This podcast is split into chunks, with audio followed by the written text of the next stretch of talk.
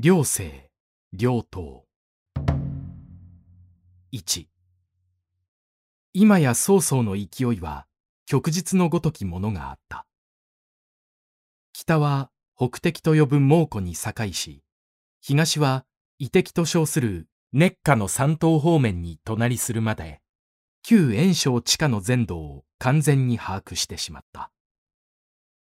彼らしい親身ある姿勢と異例とは、沈殿久しかった球体を一掃して、文化産業の社会面まで、その僧帽は全く改まってきた。しかも曹操はまだ、これでいいとしなかった。彼の胸中は、大地の広大のごとく、果てが知れなかった。今、延期、炎章の兄弟は、両生の右岸、熱下地方におるという。この際放棄しておいては後日の災いになろう。両生、両党の地を合わせ定めておかなければ、紀北、紀東の地も永久に収まるまい。彼の僧都のもとに、再び大軍備が命ぜられたが、もとよりこれには、倉庫以下、だいぶ異論も多かった。ここはすでに遠征の地である。遠征からまた遠征へ、そうした果てなき制覇に邁進している間に、遠い都に変が起こったらどうするか。また、慶州の劉氷、玄徳などが留守を伺って今日着いたらどうするか。実に当然な憂いであった。が、一人各家は曹操の大使を指示して、冒険には違いないが、千里の遠征も制覇の大事も、そう二度三度は繰り返されません。すでに都を去ってここまで来た者を、千里行くも二千里行くも大差はない。ことに、炎章の意志を流浪させておけば、連年どこかで反乱を起こすに違いありません。議事は決した。両生、両党は異敵の地とされている。かつて体験のない外政であった。ために、軍の装備や糧食の刑には万全が尽くされた。戦車兵糧車だけでも数千両という大主張隊が編成された。その他、準戦闘隊数十万、騎馬あり、価値あり、古紙あり、また、土球隊あり、京球隊あり、鉄装隊あり、工具ばかりになってゆく老兵隊などまで、実に物々しいばかりな大行軍であった。露流祭、河北省、龍華営まで進んだ。すでに異境へ近づくと、山川の景色も一変し、毎日強風が吹き荒れて、いわゆる黄砂爆爆の天地が、アリのようなこの大行軍の延々を包んだ。そして、駅州まで来ると、曹操にとって不慮の心配事ができた。それは、彼を助けて常に励ましてきた閣下が、風土病にかかって腰にも乗っているに絶えなくなったことである。閣下は大熱をこらえながら、なお曹操に検索していた。どうも、皇帝がはかどらないようです。各手は千里の遠征に功は遂げても、年月を費やしましょう。また、敵の備えも固まりましょう。しかしあなたは、ケーキの性毛のみを率い、道の速度を3倍して、遺敵の不意をつきなさい。その世の軍勢は、負傷がお預かりして、病を養いながらお待ちしております。曹操は彼の弦を入れて、初めの大軍を改変し、雷帝隊と称する騎馬と車ばかりの大部隊を引いて、シャニムに両生の境へ侵入した。道の案内には、元炎章の部下だった電柱というものが立った。霊があり、故障あり、断崖あり。あらゆる難路が横たわっているので、もし電柱がいなかったら、地理の不安内だけでも、宋軍は立ち往生したかもしれなかった。かくて、ようやく遺敵の大将、僕突の龍城、遼寧省、へ接近した。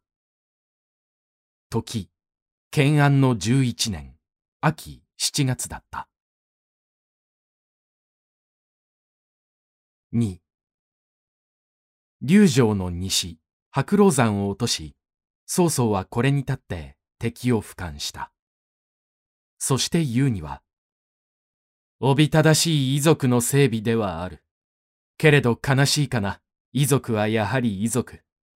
あの廃人は、まるで兵法を知らない者の地味だ。一戦に蹴破ってよろしい。すなわち、長領を先方に、右近、巨長、女皇などを三面から三手に分け、場外の敵を一塁一塁踏み破り、ついに衣装木突を討ち取って、七日のうちに龍城を占領してしまった。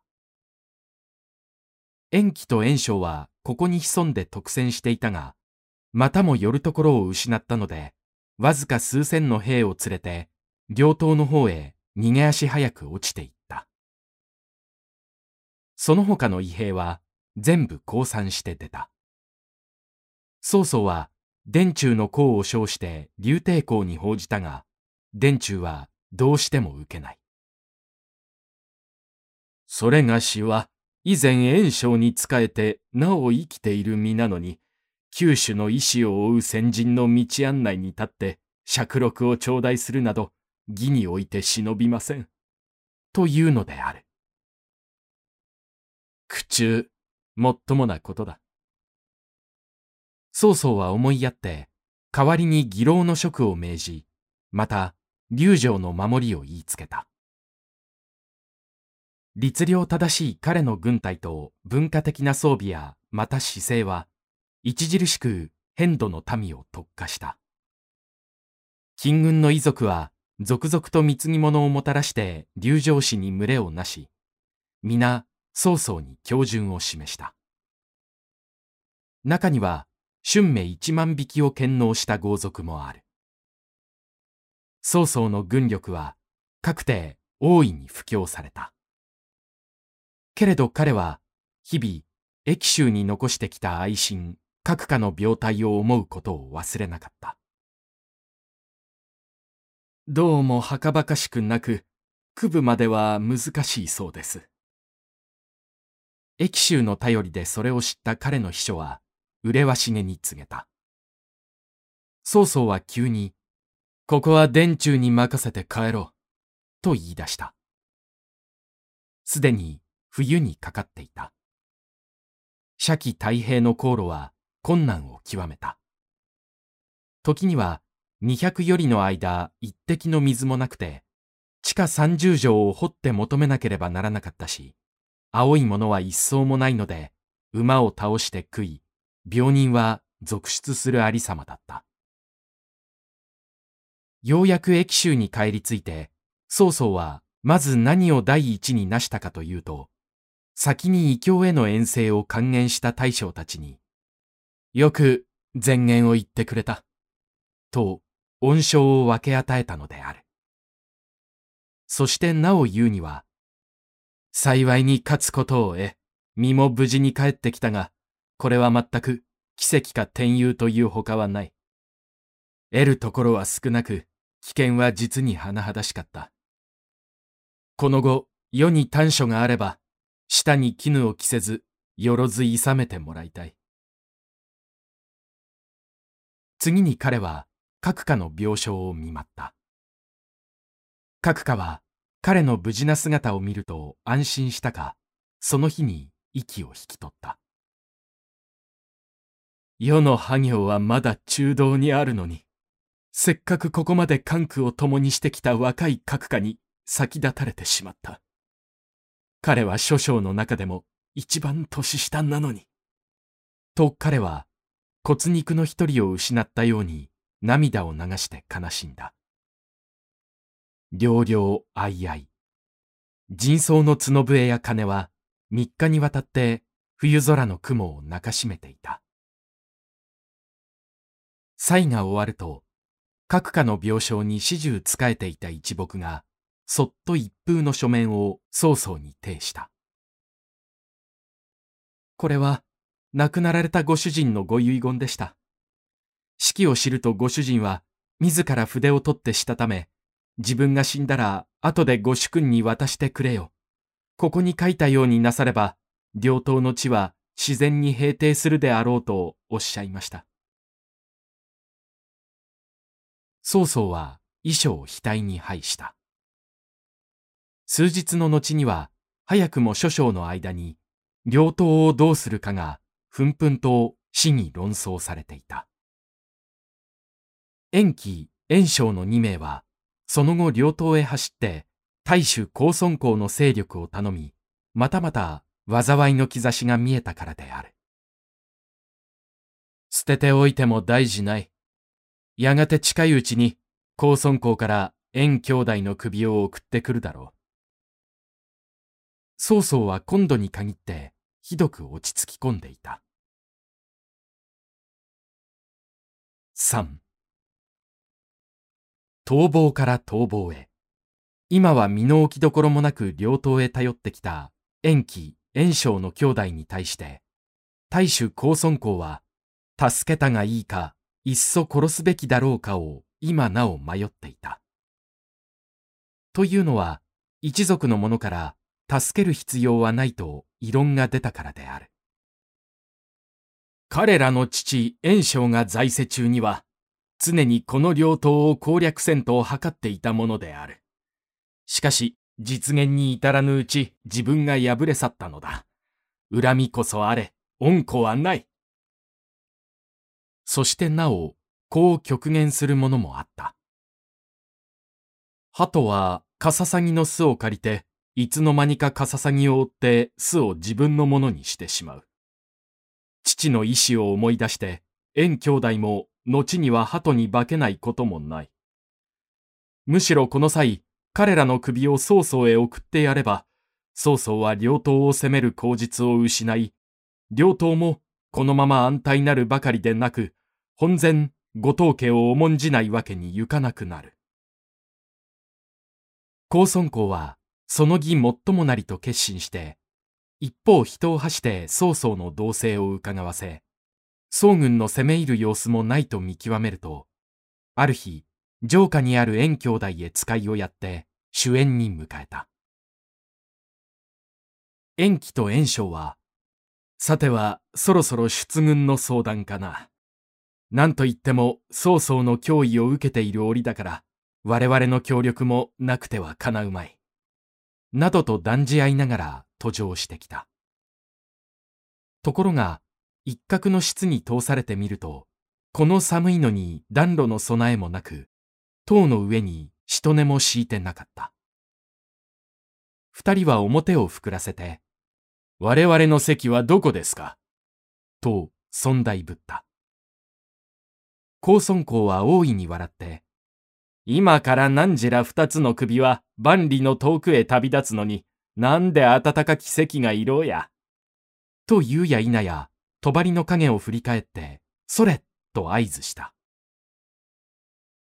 十余名の力者は一斉に踊り出して二人へ組みつき、左右から火腹に探検を加え、延期、延章ともども無造作に首にしてしまった。駅州に陣取ったまま、宋軍は依然動かずにあったが、加工順、長領などは、その間しばしば曹操へ諌めた。もし、両党へ攻め進むお心がないならば、早く都へご凱旋あってはいかがです。なすこともなく、こんなところに退陣しているのは無意味でしょう。すると曹操は、決して無意に過ごしているわけではない。今に両党から延期、延章の首を送ってくるであろうから、それを待っているのだ。と答えた。諸将は彼の神事を怪しみ、また、嘲笑を禁じ得なかった。ところが、半月ほどすると、大衆高尊公の使者はここに到着し、書を添えて、箱に入れた塩漬けの首二課を正式に献じた。先にあざけり笑っていた諸人は驚いた。曹操は限りなく笑い興じて、各家の計りごとにたがわず、個人の遺書の通りになった。彼も地下で満足したろう。と、種明かしをして聞かせた。それによると閣下は遺書のうちに、両党は兵を用いずして攻むべし。動かざればすなわち、座して縁西の主給、おのずから至らん。と、極力信仰を戒めていた。つまり彼は、両党の君臣が円家の圧力に対して、多年伝統的に反感や祝宴こそ持っているが、何の恩子も好意も寄せていないことを特に洞察していたからである。こういう先見の明もありながら、ここ、駅州の軍旅のうちに病死した閣下は、年まだ38歳であった。さて曹操は、両党の死者を厚くねぎらい、高尊公へ向くゆるに上平公左将軍の印をもってした。そして、各家の遺髪を手厚く都へ送り、やがて自身も全軍を領して紀州まで帰った。